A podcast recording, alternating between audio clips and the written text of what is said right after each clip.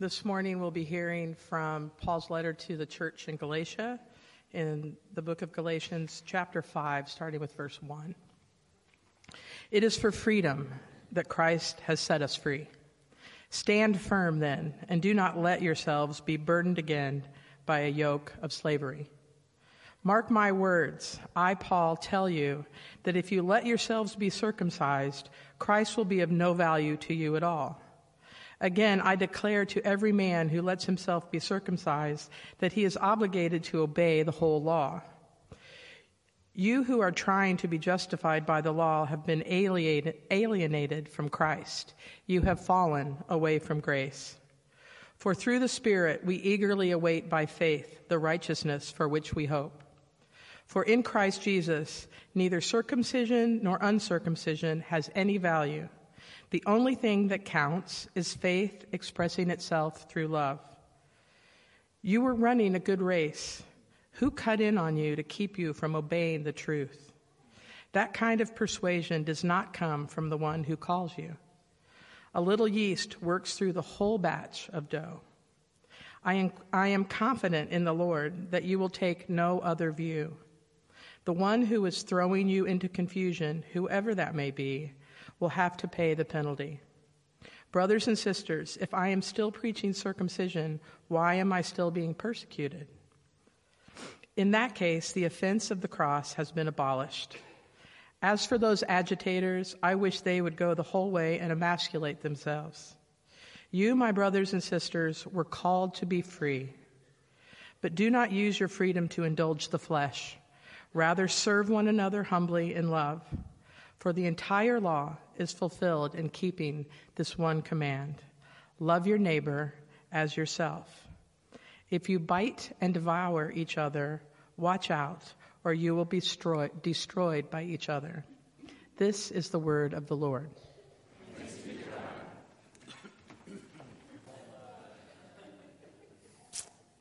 Father, it is my prayer as we open your word that your glory would shine forth, that neither my sin nor my stumbling speech nor my desire to be known as witty or wise would detract from the glory of Jesus Christ that shines in these pages.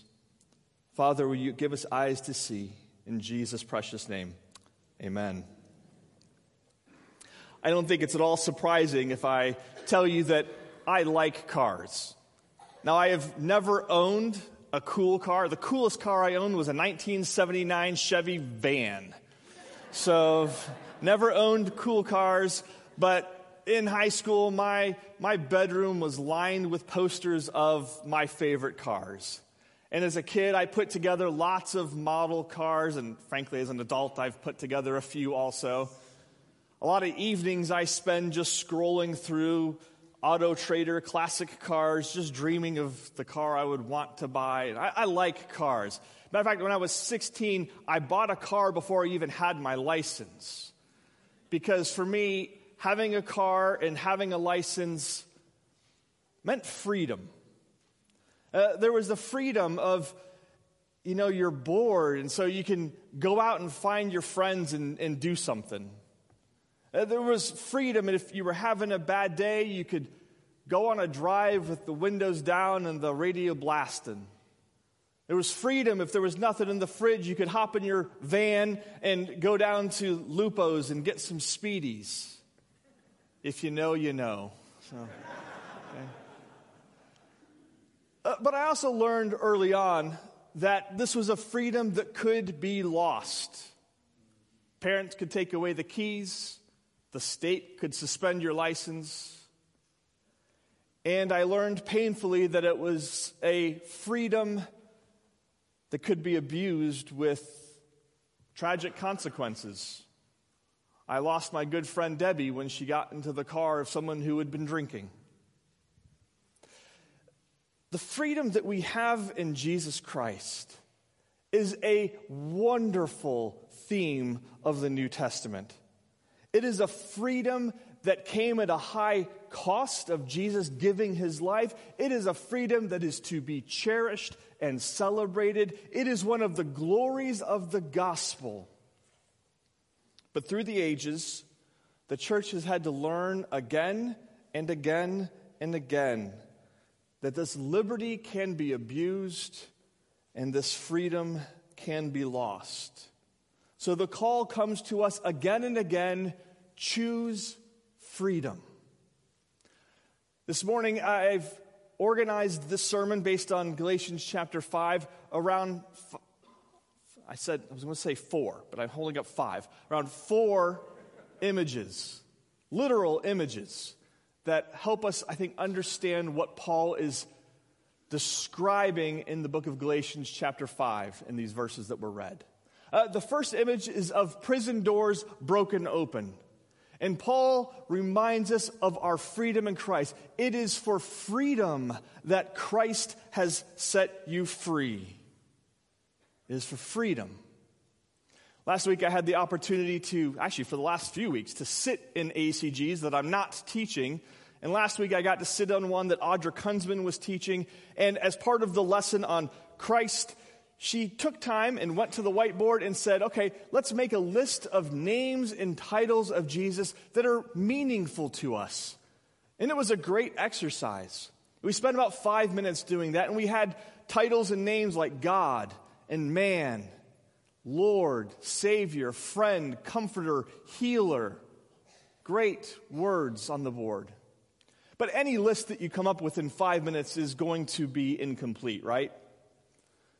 This week I thought of a couple that we left off emancipator, liberator, freedom fighter. Men like Samuel Adams, Nelson Mandela, William Wallace, they have nothing on Jesus Christ. Jesus Christ came to set his people free. But free from what? Well, free from death and the fear of death. Death is an unnatural intruder into God's good creation, and it is our mortal enemy.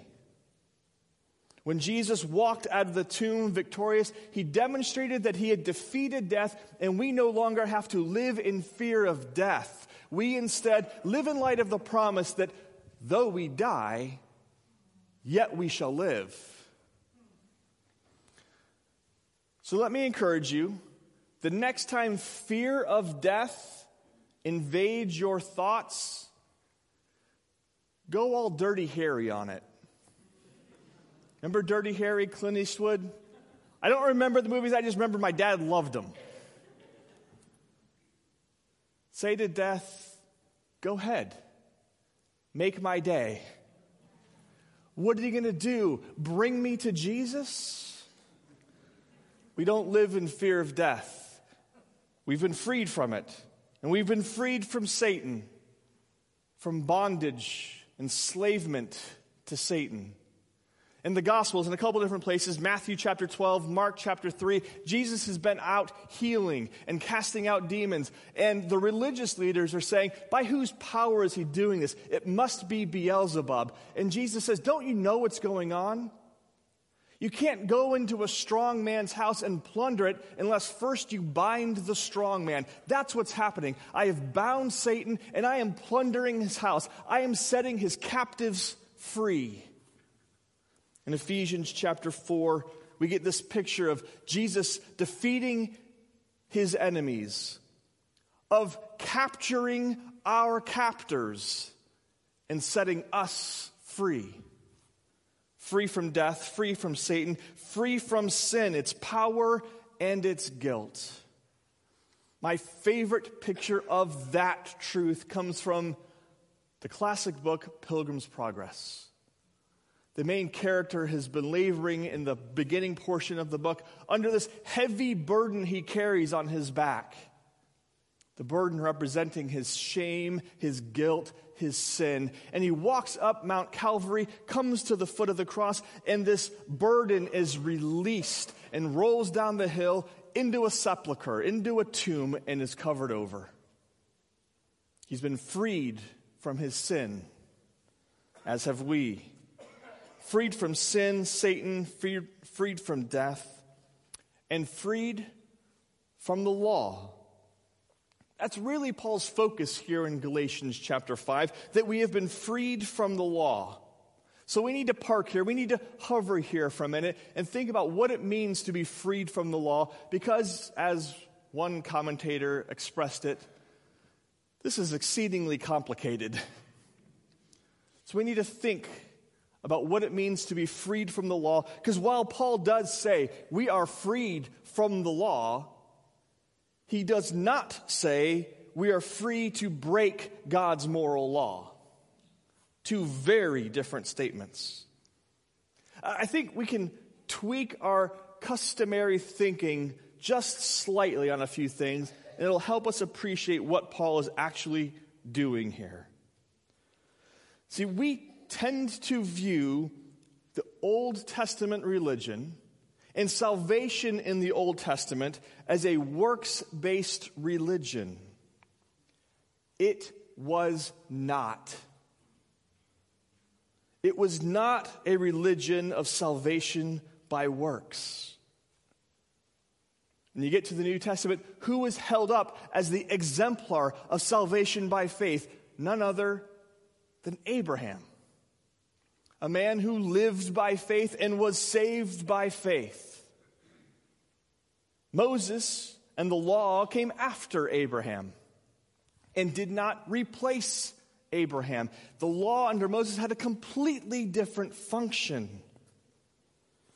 Paul in Galatians, this passage that we're talking about, just a few pages, paragraphs before that, he says, The righteous will live by faith. He's quoting from the Old Testament, from the prophet Habakkuk. Old Testament religion was not a works based religion. We, we also have this view that Old Testament laws were, were viewed as burdensome. But Old Testament saints didn't have that view. It was a tremendous gift from God. Just read the Psalms.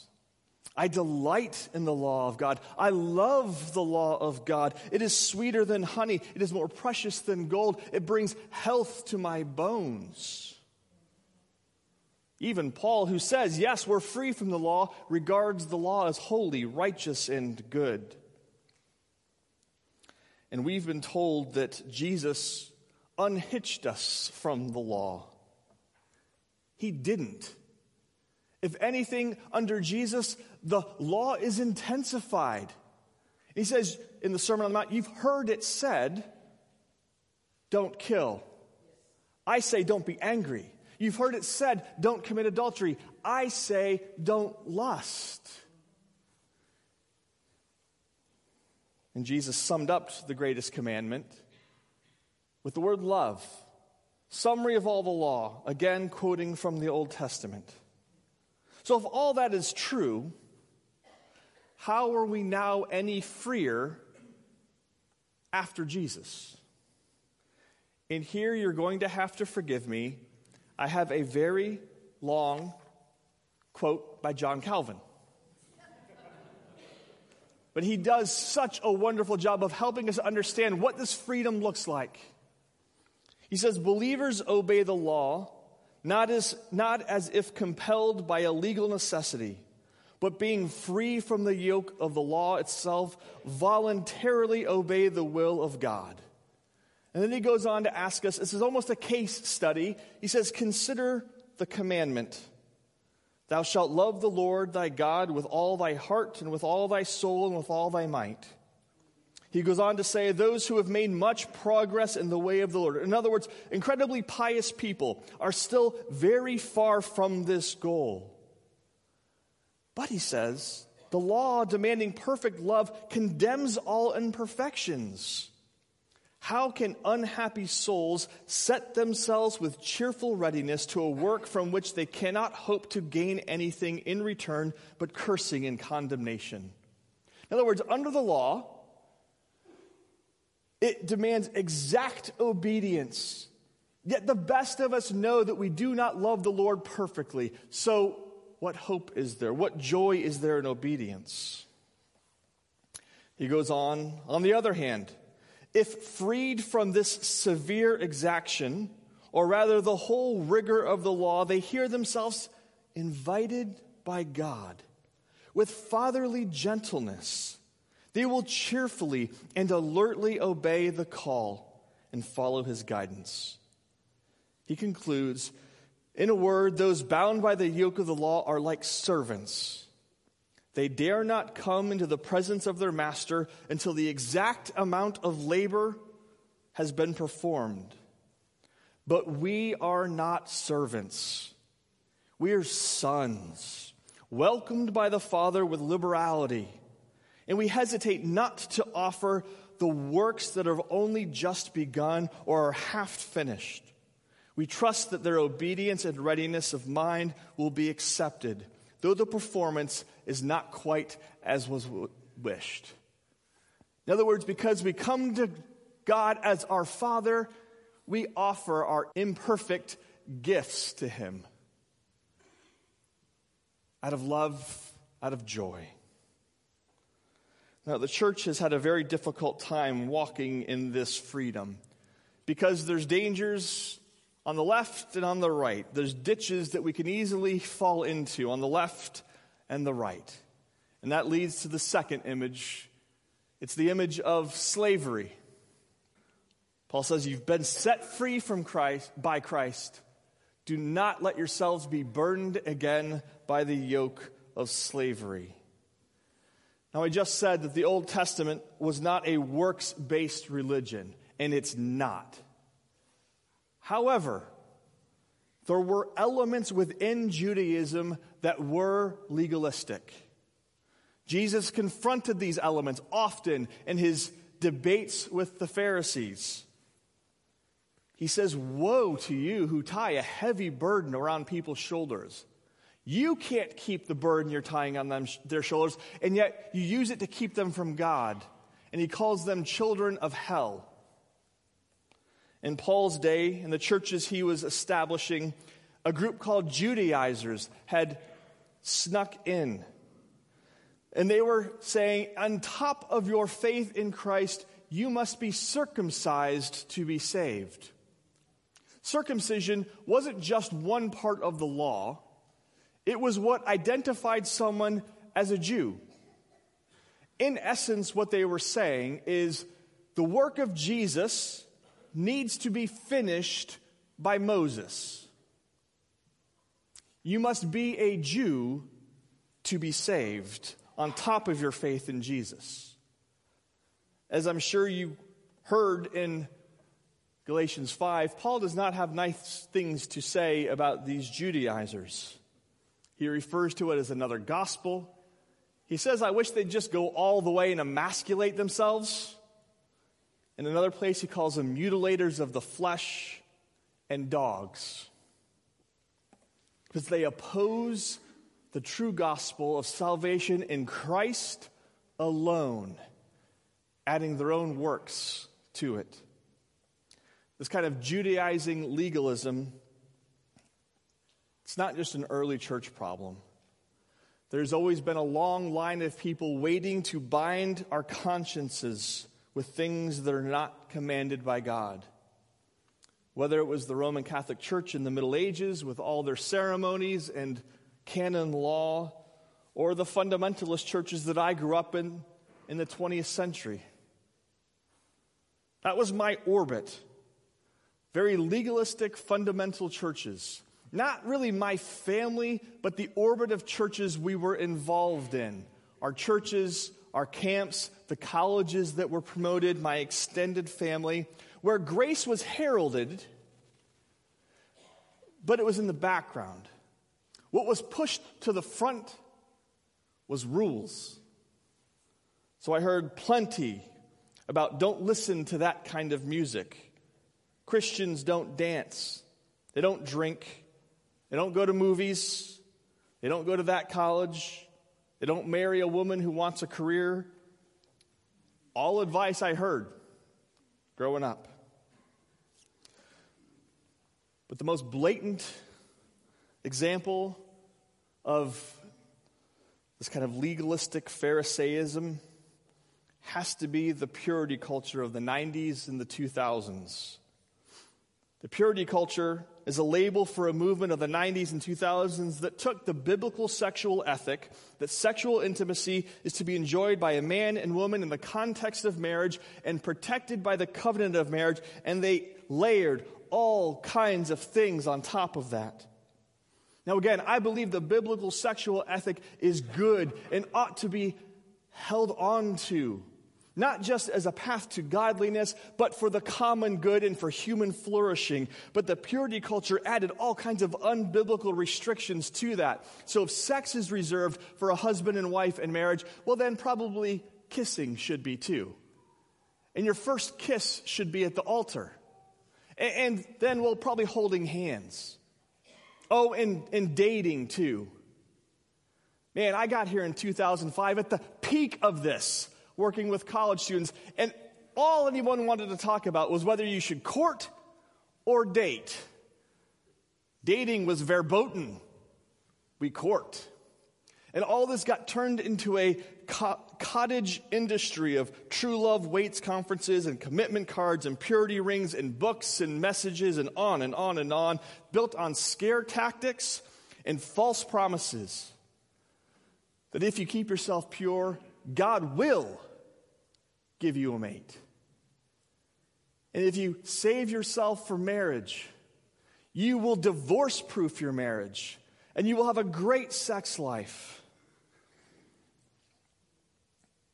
And the results were predictable because the results always follow legalism. Always follow when you add your works as something essential to God's acceptance guilt, shame, discouragement, disillusionment. And just as purity culture faded, there was things ready to take its place under titles like radical Christianity. You know, being an ordinary Christian wasn't good enough. You need to be radical. Or the social justice movement. Now, don't get me wrong. Purity is good, justice is good. But when you begin to layer things on top of it and say, well, you got to have the right hashtags to be a real Christian. See, once you head down the road of legalism, start adding your own righteousness as a part of the gospel, the lists never end. Paul says if you submit yourself to circumcision, you'll be bound to the whole law. Calvin says once the conscience is entangled in the net, it enters into a long, inextricable labyrinth, difficult to escape. Don't submit again to the yoke of slavery. That's the ditch on the left. Uh, there's another ditch on the right that we have to be careful of, too. That's the third image. It's an image of decadence, of indulgence, of licentiousness, of what is sometimes referred to as antinomianism, means against the law. And if on one side the legalists say you have to obey the law to be accepted by God, the antinomian or those who prefer license indulge the flesh because they say things like, well, we've been freed from the law, so anything goes. Our religion is built on grace and forgiveness, and they turn that into a license to sin. Paul says, don't. Don't use your freedom as a license to sin. Don't use it to indulge the flesh. Yes, Christian, it is perfectly okay to go to the movies, but not every movie. Don't indulge the flesh. And yes, Christian, it is okay to have a glass of wine or a beer with your dinner, but not to drink to excess, not irresponsibly, not given to drunkenness. And when it comes to sexuality, yes, the purity culture was legalistic, but the answer is not to throw out the biblical ethic, to throw out all restraint, to, to affirm all expressions of sexuality. No, the answer is to maintain the standards of the moral law and don't indulge the flesh.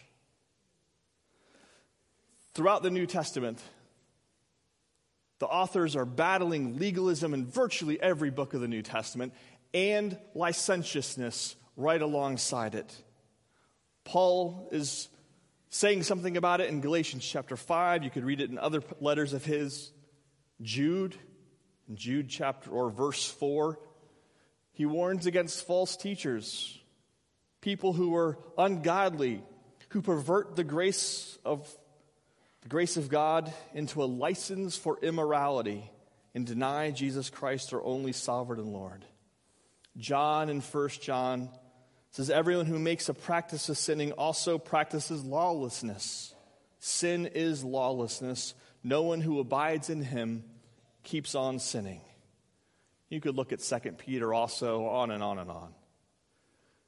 The message is don't abuse the freedom that Christ has given you A couple weeks ago, I was sitting with a friend over coffee and we were discussing issues related to this. He said, Okay, Dan, which is worse, legalism or licentiousness? Uh, which is worse, treating things that aren't sin as though they were sinful or treating sin as though it isn't sinful? Which is worse? Both are insults to Christ. Both are insults to Christ. Legalism says, Christ, you're not enough. Your work on the cross to free me from my sin isn't enough. I better do some work too. Your law keeping on my behalf, your perfect righteousness for me isn't enough. I better add some of my own. Moses better come alongside you and help you out, Jesus. It is a slap in the face to Jesus to think we can offer our righteousness to supplement his. But license is an insult too. It's saying, the freedom that you died to give me, the freedom from sin, I'm going to use that freedom to indulge sin. You offer me yourself as my reward, not good enough. I want you and the pleasures of sin. It's an insult to Jesus. And at another level, it's kind of like asking which is worse anthrax, or cyanide. Both are lethal if not treated. But the treatment for legalism and licentiousness is the gospel, the full gospel. The gospel of Ephesians 2, verses 8, 9, and 10. For it is by grace that you have been saved through faith, and this is not from yourselves. It is the gift of God, not by works. Legalism is off the table. It's not by works, so that no one can boast. Christ gets all the glory. For we are God's handiwork, created in Christ Jesus to do good works.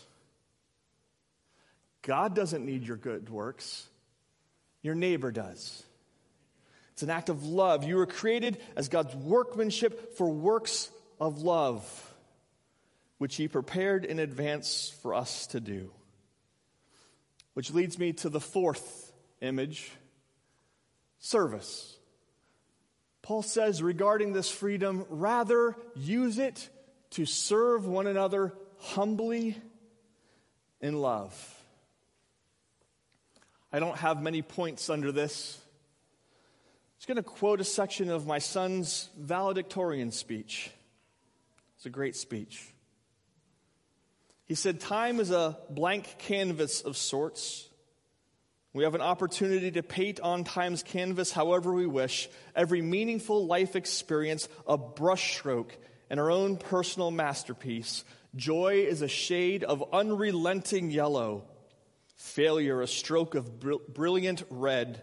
Heartbreak and sadness, a solemn shade of blue. Sacrifices, a deep and noble purple. And at the end of it all, we can step back from the easel covered in every color of paint imaginable and see our lives reflected in this chaos. And he goes on to say, more than any other stroke, it's the strokes painted in the color of love and compassion, or if we're going to use Paul's words, love and service, that make our life's painting enduring and beautiful.